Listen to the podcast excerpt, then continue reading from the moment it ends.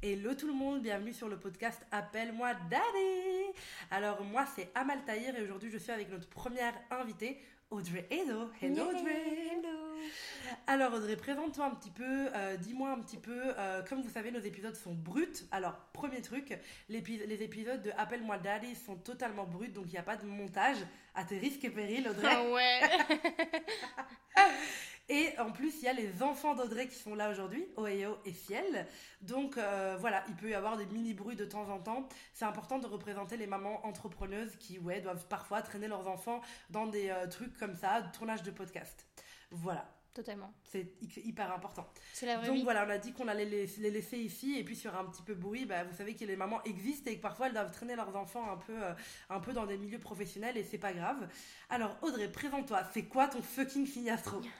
Je suis bélier, mais on sait pas trop, parce que je suis née le 20 avril, donc parfois, on va dire que je suis bélier, parfois je suis taureau. Mais moi, je suis pas taureau, attention, moi je suis bélier, je suis bélier, un vrai. T'es un vrai bélier. Ouais, pour la petite histoire, du coup, avec Audrey, on s'est rencontrés, elle a travaillé avec moi. Audrey, totalement. Elle a travaillé avec moi et aujourd'hui, qu'est-ce qu'elle fait devant ce micro ?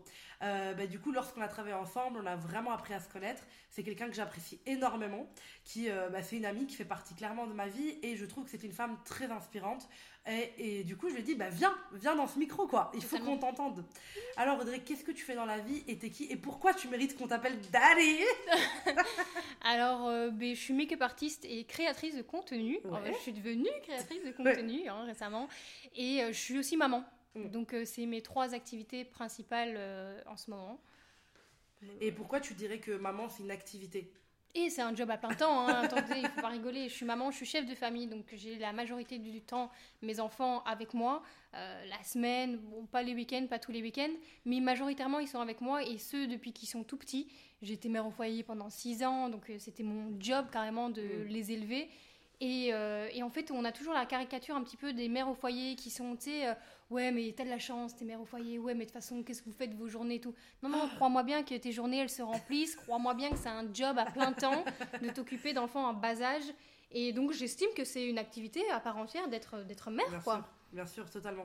Et c'était quoi un peu tes rêves quand tu étais plus jeune, en tout cas quand tu t'es construite en tant que jeune adulte, est-ce que tu as toujours voulu des enfants, mais c'était quoi aussi tes rêves professionnels en tant que femme et même tes rêves relationnels, c'était quel genre de vie où tu te voyais en fait ? Attends, parle près du micro, attendez, parce qu'Audrey elle fait sa bélier, je bouge le micro, voilà. Excusez-moi. Quand j'étais plus jeune, j'ai toujours voulu avoir des enfants jeunes, donc ça c'était quelque chose qui était assez clair pour moi. Donc j'ai eu mon premier enfant à 22 ans, qui dans la société d'aujourd'hui est relativement jeune. Après, mes rêves professionnels, je sais pas, j'ai mis du temps avant de me trouver, j'ai mis... Le make-up m'est un peu tombé dessus par hasard par contre. Mais sinon, j'ai mis grave du temps et je trouve qu'on est une génération, en tout cas pour ma part, j'ai 32 ans, qui a encore beaucoup de mal à trouver ce qu'elle veut faire, ses rêves, ses ambitions, ce qui lui plaît dans la vie. On sait qu'on n'a pas envie de se traîner chez un patron de 9 à 17, mais qu'en même temps, on ne sait pas trop ce qu'on veut faire dans l'entrepreneuriat. Donc c'est vrai que j'ai été énormément perdue pendant longtemps. Et comme j'ai dit, j'ai été mère au foyer pendant très longtemps aussi, pendant 6 à 7 ans. Et du coup, on se perd énormément en tant que femme, en tant que personne individuelle dans tout ce truc, en tout cas pour ma part. Et donc, jusqu'à ma rupture avec le père de mes enfants, je t'ai perdue en fait, je savais pas. Je savais juste pas. C'est super de montrer ce truc de l'entrepreneuriat où on ne sait pas toujours ce qu'on veut faire. Non. On n'est pas... moi, on me dit souvent, Amal, t'es faite pour ce que tu fais, etc. Mais c'était pas quelque chose que j'avais vu venir spécifiquement dans le sens où...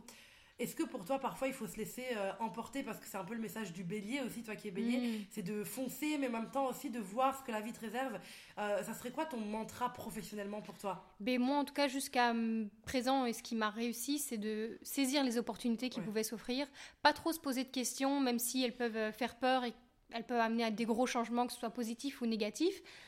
Moi je pense que par exemple la création de contenu ou en tout cas YouTube, ça m'est un peu arrivé dessus parce que j'ai saisi une opportunité qui m'avait été présentée et je me suis dit pourquoi pas. Après je me suis vraiment laissée traîner par la vague parce que c'était pas du tout quelque chose, j'avais déjà fait des chaînes avant qui n'avaient pas forcément fonctionné, donc c'est un milieu que je savais que j'aimais bien mais vraiment sans me dire je vais en faire une carrière quoi. Donc je dirais saisir les opportunités et go with the flow quoi et tu verras bien. C'est bien bélier ça. Ouais, totalement. Et au niveau professionnel, est-ce que tu es épanouie aujourd'hui ? Est-ce que tu as l'impression d'avoir trouver ta place dans le milieu professionnel, est-ce que tu as envie d'évoluer dans ce milieu-là, mmh. et c'est quoi un petit peu tes rêves, dans quoi tu aimerais te développer, si tu dois te voir dans 5-10 ans, où tu te vois et quels sont tes rêves au jour d'aujourd'hui? Franchement, à l'heure actuelle, j'aime beaucoup le milieu dans lequel je suis, et je pense que c'est une des premières fois où je suis dans un job qui me plaît, qui me parle. Merci. Non mais désolée. Non mais je veux dire, c'est cool d'être assistant, oui, bah oui, mais attends, t'avais envie de prendre ton envol. Voilà, tu vois. Ça y est, tu vas faire passer pour une chétana. Non, pas du tout, c'est pas du tout ça. Mais je veux dire, je me sens bien dans ce que je fais. Ouais. Je suis mon propre patron, je me lève le matin, je me dis OK. C'est un dalle et c'est juste, oui. Voilà. Et puis, nous, on a toujours été transparentes. Et ça, je pense qu'il faut aussi en parler avec Audrey quand on a bossé ensemble. Je lui ai toujours dit, meuf, si un jour tu peux lancer ton truc, ouais. vas-y, meuf. Je lui ai dit, tu vas pas être l'assistante d'Amal toute ta vie. Hein. C'est cool, hein, mais c'est clair, vrai qu'au bout d'un moment, ben, voilà. Et donc là, en tout cas, ce que je fais actuellement, c'est un truc qui me plaît. Dans 5 ou 10 ans, ben, j'aimerais que la chaîne, déjà, elle ait grandi, triplé, quadruplé, le million, voire même plus, et pouvoir en vivre de manière... en fait très aisé. Je disais, on est dans une société où pour le moment les riches vont être de classe moyenne, les classes moyennes vont devenir un peu plus pauvres et les pauvres encore plus pauvres, c'est vraiment horrible. Et je disais, j'ai 2 enfants à charge, en fait j'ai envie de pouvoir leur offrir un certain niveau de vie, et pour ça faut bosser, quoi. Est-ce que l'argent, c'est quelque chose qui est important pour toi ? Et c'est quoi ta relation ? Parce que moi, je te connais, t'es pas une grande dépensière. Ça va encore. T'es quand même quelqu'un qui fait attention, mais est-ce qu'on fait attention parce qu'on a des enfants ? Ou comment ça se passe ? Enfin, quelle est ta relation avec l'argent ? Et est-ce qu'elle a évolué à un moment donné, cette relation ? Si tu devais t'asseoir maintenant avec l'argent, là, devant cette table, quelle serait ta relation avec ça ? L'argent, c'est hyper important. C'est hyper important parce que j'ai des enfants à charge et j'ai envie de leur offrir certaines choses. Mon fils, il va dans une école privée, ma fille pas encore, mais l'année prochaine elle doit y aller. Faut la payer, cette école privée, je veux dire, ça coûte très cher, les écoles privées, attention. Donc j'ai une relation avec l'argent, c'est vrai que je suis pas une énorme dépensière, je vais dépenser de l'argent, mais quand il s'agit de dépenser des grosses sommes d'argent, par contre là je vais vraiment me poser, réfléchir.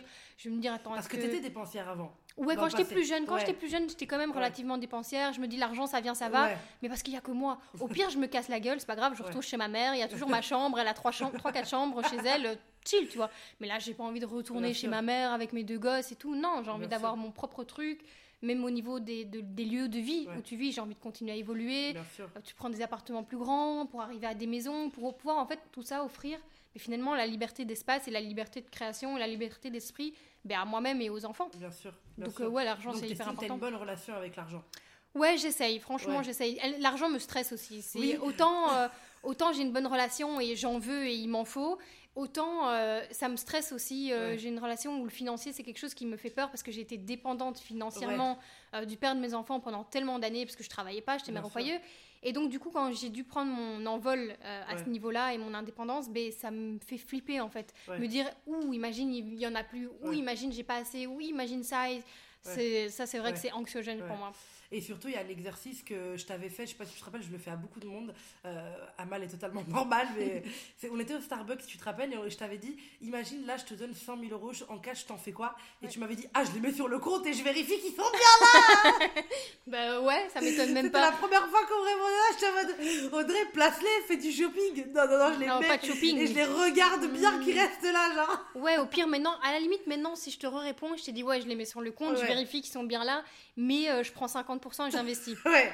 Voilà. T'as un business mindset qui s'est développé. Est-ce que t'as toujours eu le business mindset ou il évolue plus ton activité youtubeuse, créatrice de contenu, make-up artiste ? Est-ce que parce que tu disais, t'étais dépendante entre guillemets du père de tes enfants à l'époque, etc. Mais tu le soutenais pour sa carrière. Totalement. J'ai toujours eu un business mindset. J'ai toujours eu l'esprit axé là-dessus. Je me suis jamais dit, non, on dépend, on verra bien et tout. Non, j'ai toujours eu cette. Il y a de l'argent, il faut faire plus d'argent.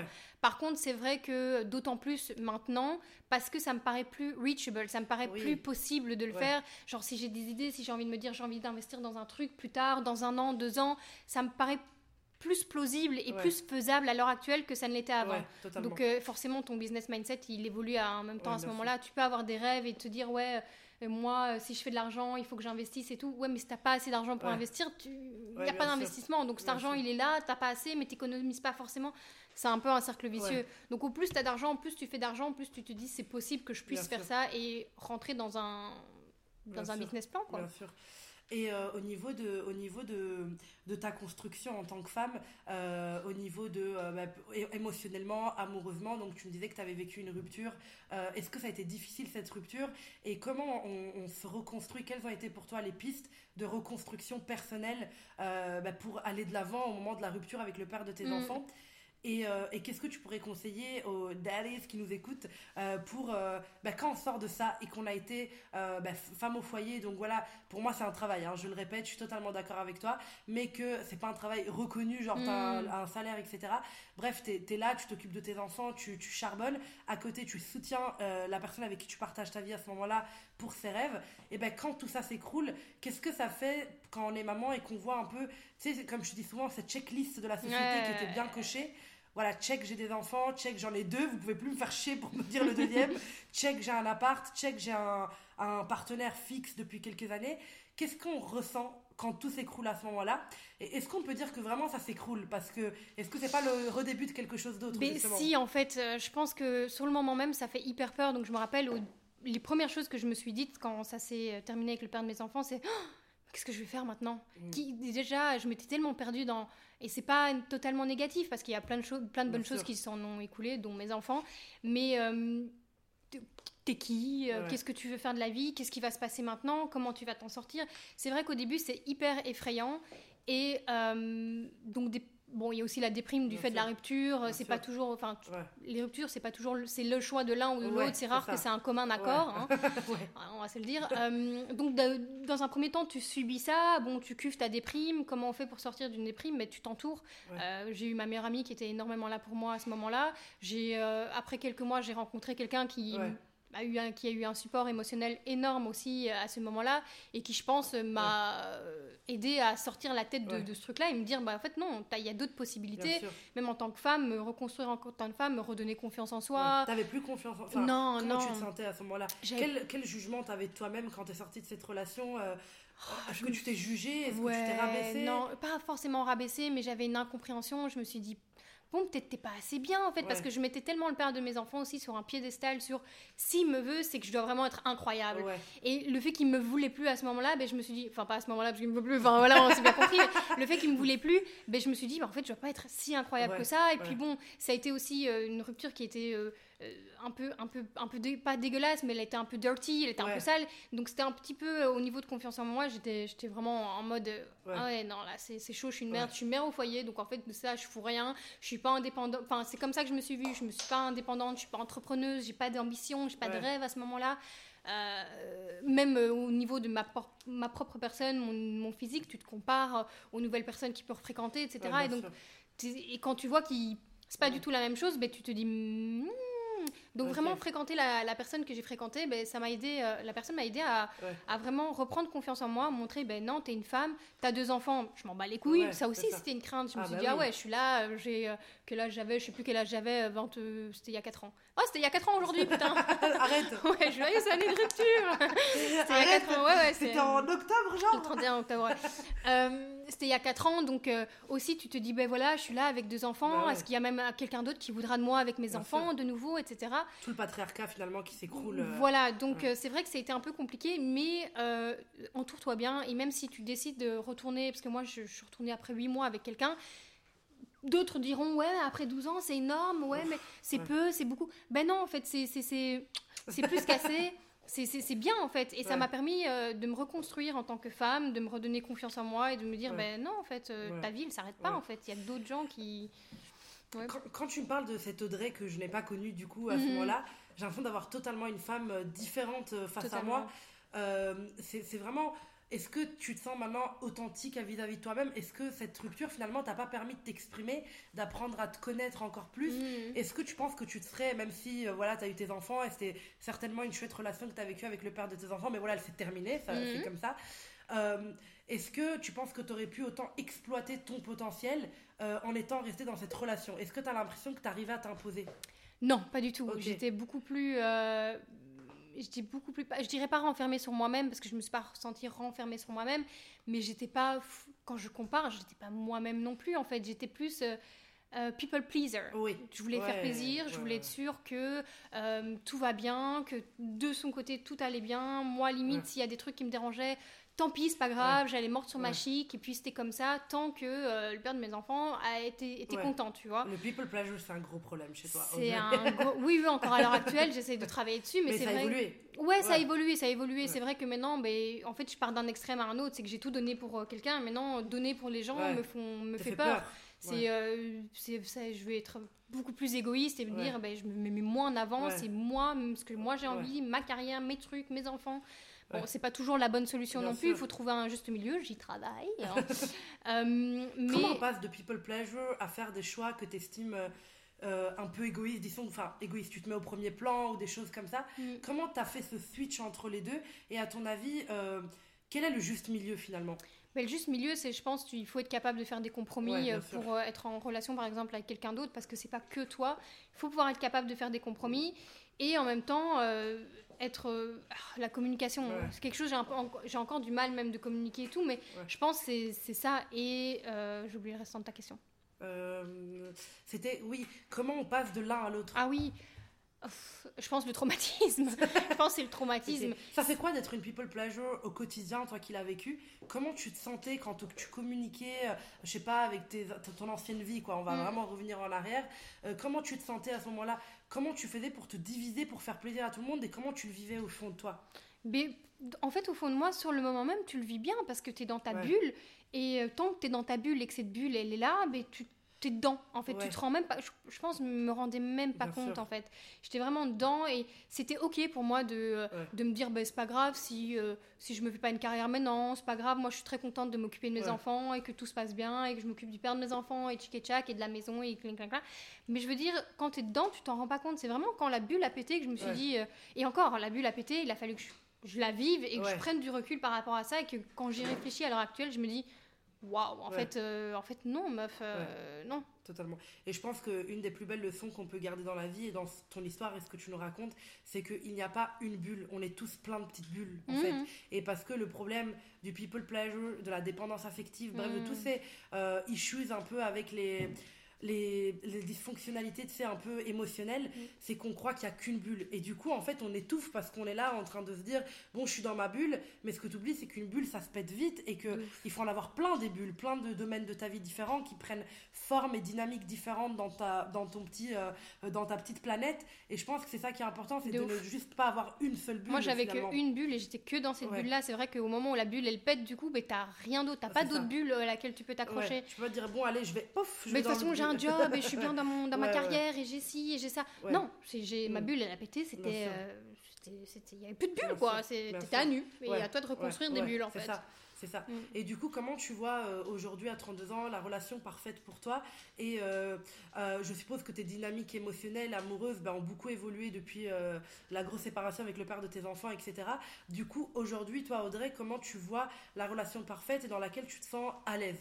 Mais la relation parfaite, c'est pas du tout la relation que la société voudrait d'une relation. Moi, la relation où j'ai vécu avec quelqu'un pendant X années, on a fait des enfants, been there, done that, c'est bon, c'est voilà comme on disait. En cohabitation, tu veux dire, Voilà, on a fait les checklists, comme tu disais, j'ai fait les checklists, je l'ai vécu, voilà. À l'heure actuelle, la relation parfaite, je pense qu'elle n'existe pas vraiment. Bien sûr. Je pense, la relation parfaite, c'est... Enfin, pour ma part, c'est une relation où on est libre chacun, en fait. Où, justement, j'ai pas envie d'être renfermée ou vivre pour l'autre. J'ai envie qu'on puisse vivre ensemble et le partager, etc. Relation parfaite, c'est aussi le soutien de l'autre, l'épanouissement sexuel aussi avec l'autre. Je pense, après, idéalement... Je sais pas si j'ai envie de vivre H24 avec quelqu'un. Oui. Ça, j'en parle souvent et tout. Moi, je trouve qu'il doit y avoir une balance, créer le manque avec l'autre personne parce que l'autre personne part. Je trouve ça cool, tu vois. En plus, c'est ce que j'ai eu l'habitude d'avoir, que ce soit une relation à distance ou même quand le père de mes enfants voyageait, etc. Donc, c'est des choses dans lesquelles je me sens confortable. Après, ça ne fait pas partie des relations. Je ne rêve pas mariage et de nouveaux enfants, quoi. En fait, pas du tout. Okay. Pas du tout. Tu te vois plus dans une relation chill en fait, une relation totalement chill, on se prend pas la tête, on passe du temps l'un avec l'autre, on profite de la vie, limite on voyage, on découvre de nouvelles choses ensemble, pas commencer à devoir vraiment avoir des investissements personnels. Vivre ensemble, se marier, machin. Non, ça me parle pas. Ouais. Pour le moment, ça me parle pas et je sais pas si peut-être un jour ça me reparlera, hein, j'en sais rien, mais là, non, en fait, je pense encore que c'est le traumatisme. À 25 ans, t'aurais eu le courage de dire que ça te parlait pas, tout ça, enfin, est-ce que non, parce que ça me parlait, en fait. Okay. À 25 ans, moi, je me rappelle, quand ça a été fini avec le père de mes enfants, j'ai dit « Ouais, tu verras, moi, dans 2 ans, je serai mariée, machin. » Et en fait, je me suis rendu compte que c'est pas du tout ce que je voulais. T'avais vraiment une envie de compenser. Ouais, je pense. Et en fait, c'est pas du tout ce que je veux d'une relation. Peut-être à l'époque, quand j'étais avec le père de mes enfants, c'est ce que je voyais, parce que j'étais encore une fois dans cette bulle de... Voilà, j'ai les enfants, on va acheter, enfin même pas spécialement acheter, mais on va construire ensemble, et voilà, et un jour peut-être on se mariera et tout. Et en fait, fuck that, j'ai même pas forcément envie de me marier ou... et je pense même pas que ce soit une question de personne, parce que ça m'est déjà arrivé de le dire, et ils me disent « Ouais, mais c'est peut-être parce que t'as pas trouvé la bonne personne. Oh. » Non, je pense pas que ce soit une question de personne, c'est parce que c'est une question de juste de bon vouloir, de qu'est-ce que moi j'ai envie, et je pense pas que ce soit quelque chose qui soit nécessaire pour que je me sente heureuse, en fait. Ouais, bien sûr, totalement. Et est-ce que c'est contraignant de sortir des cadres de ce que la société te propose en termes de relations? Est-ce que tu as l'impression d'avoir créé une relation à ton image, finalement, et c'est ce que tu veux? Ouais. Là, j'ai l'impression que c'est à mon image. C'est en constante évolution. C'est ça. Donc, c'est jamais exactement comme on le voudrait. Il y a toujours des aléas de la vie qui font qu'il y a des choses qui fonctionnent et d'autres qui fonctionnent moins, ou parfois tu penses que ça va démarrer d'une certaine manière et puis finalement il y a quelque chose qui vient qui contrebalance tout ça. Après, si t'es accroché à une personne, tu te bats pour ça et puis on verra bien, tu vois. Ouais, bien sûr. Donc je pense que c'est une relation à mon image. Oui, est-ce qu'elle va encore évoluer?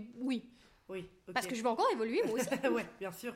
C'est de comprendre que les relations amoureuses ne sont pas quelque chose de constant. Non. C'est pas aujourd'hui on est comme ça et on sera comme ça toute notre vie. Ouais, c'est d'avoir le courage.